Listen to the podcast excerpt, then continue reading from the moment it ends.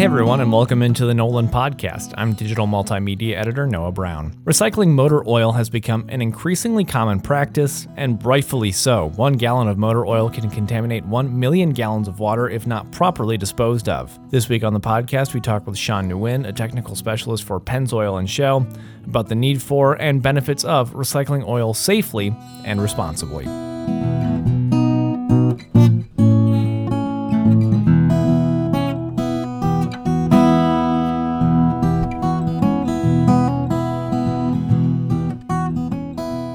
In general, why is it important to recycle oil and other automotive fluids? Great questions. And, and let me start by saying that at Shell, we do feel and believe that recycling motor oil is an important way to be sustainable, to help protect the environment, and to use our resources efficiently, right? Uh, if motor oil is not disposed of properly, of course, we all uh, can understand that it can affect and harm the environment. And especially if it's allowed to seep or, uh, or spill into the ground. Because it only takes about a gallon of motor oil or any oil to contaminate about a million water, million gallons of water if it is poured or leak into a storm drain or groundwater. Uh, and so by turning used motor oil in at a collection location like your local auto parts, your service shops, or waste collection site, the, the, the customers or the consumers and the everyday Joe can help to recycle and reuse that motor oil in a new way. Because there is a business model, there are recyclers in the market that are reconverting these used motor oils into new re-refined base oils or fuel oil uh, and, and, help to close that loop on recycling of motor oil. And, and, the consumer can find a lot, a little bit more uh, through the EPA.org website uh, for a little bit more detail about that. Mm-hmm. And so, when if a shop, a, a quick lube shop, is looking to recycle or reuse oil, does it matter what the type of motor oil or engine oil that it is? Are all of them recyclable? Are there some that are and some that aren't? How, and if if they are different, how can shops distinguish that?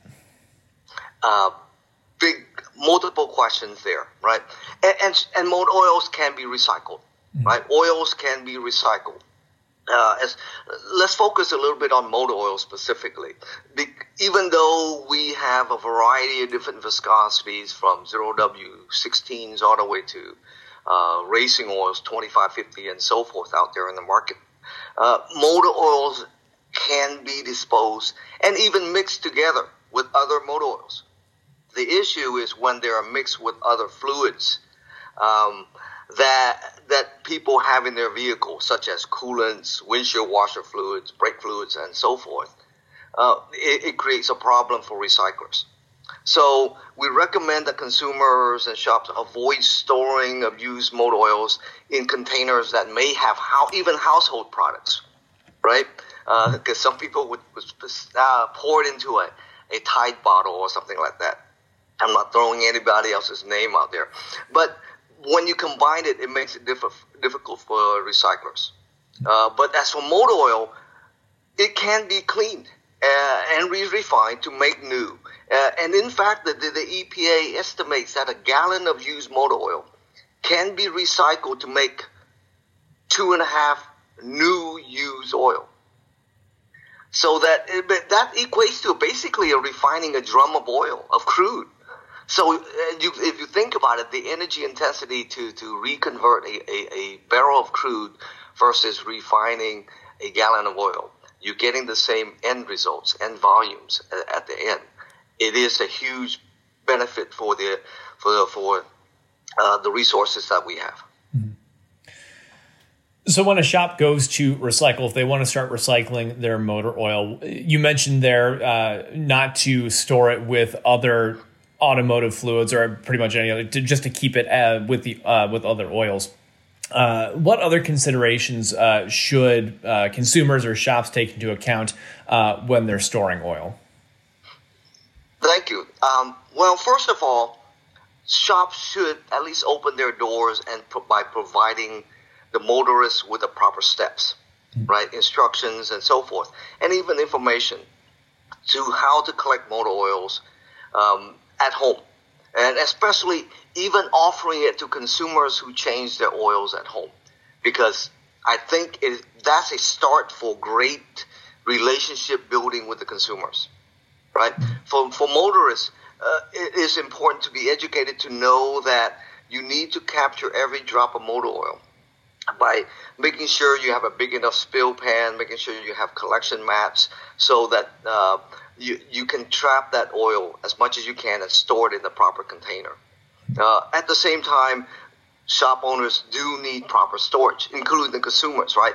When they store it, put it back in, in the, in the uh, bottle of oil that you bought it in. Or for shops to have proper storage that, that would hold oil, maybe hold uh, coolants, another container for uh, brake fluids, and so forth. And, and having those proper fluids and talking properly with the recyclers on what's the best way to do so. And I think that knowledge can be shared across both sides of the market. Uh, at the same time, there is also the issues of used more uh, oil filters, right? Mm-hmm. Uh, so they should make an effort to try to collect that from the consumers, punching a hole in the back of it, having a trap to to to, to drain it completely, and also uh, work with the cycle recyclers how to collect and dispose of those filters properly too, and not have it end up in, in, in the dumpster or in the landfill. We hope you're enjoying the podcast so far. If you are, we'd love it if you'd subscribe wherever you get your podcasts and to follow us on Facebook and Twitter. Be sure to check out the latest oil and lube news on Nolan.net. Now, back to the interview. Maybe getting a little technical here, but would you mind going into the process of how oil is actually recycled and then refined into another usable product? Wow, that would be a whole day's lesson in, in, in, refining motor. It, it is a huge industry, right? Mm-hmm. Uh, but basically, the, uh, a recycler would come and collect that, and, and, they would go through filtration process, remove the impurities, remove the metals of it, and then they can uh, filtration is the big part of removing a lot of the additives, right? And then they basically re- refine it. They dis- redistill it again to separate the materials, to separate, and in, in, in, the, in that kind of refining process, the end product is a very good quality base oil. Because, okay, it's a mix of conventional fluids all the way to synthetic fluids out there in the marketplace. But by re-refining they're able to separate a lot of the impurities that comes out of it and make a decent quality base oil. Uh, and that then, of course, is then sold in the market. The leftover products is then maybe used into uh, the fuel oil business, into other areas, and even some of the additives can be recycled and be resold uh, into the market also. So, as as a whole, it is a lot less energy intensive when you do so than trying to refine a barrel of crude where there is just a conglomerate of other things. And if your end result is trying to get base oil, this is the best way to get the oil back because most of that oil is not being spent. It's just need to be cleaned and, and, and reused again. You started to answer that question there a little bit, but um, how much of the used oil is is able to be refined into another usable product? Uh, like I mentioned previously, right? A gallon of oil, uh, of used motor oil, uh, the S, the EPA has estimated at about two and a half quarts of it come back as clean uh, base oil for motor oil use. The rest can be sold and materials and so forth. You know, and, and a drum of crude, which is typically about 45 to 50 gallons of crude, you only get about two to three gallons of oil out of that. And so it varies depending on the crude type, of course. But see, so so the end result of getting base oil is about the same, mm-hmm. and of course less intensive if you recycle. So, last question for you here: for shops that are looking to to start recycling that haven't been doing it up to this point, uh, what are some some tips, some pointers uh, uh, you'd want to give to them uh, as they start in this endeavor? Well, I'd say you know look, uh, contact some of the recyclers in, in the area. Look with the uh, with their local municipal waste collection centers to see what's the best plan for them.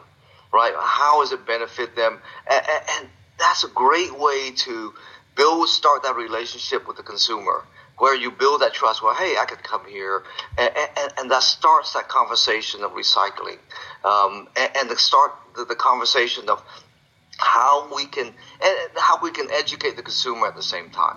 So I think those first contact points is a great way for them to, to, to build that relationship with the consumers as well as the recyclers.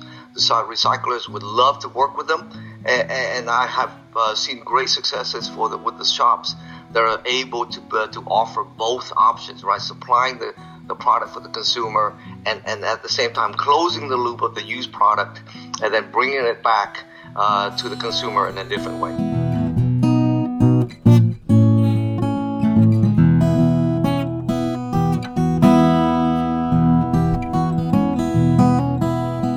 And that's what we've got for you here on the Nolan Podcast. I'm Noel Brown. Thank you so much for joining us, and we'll see you next week.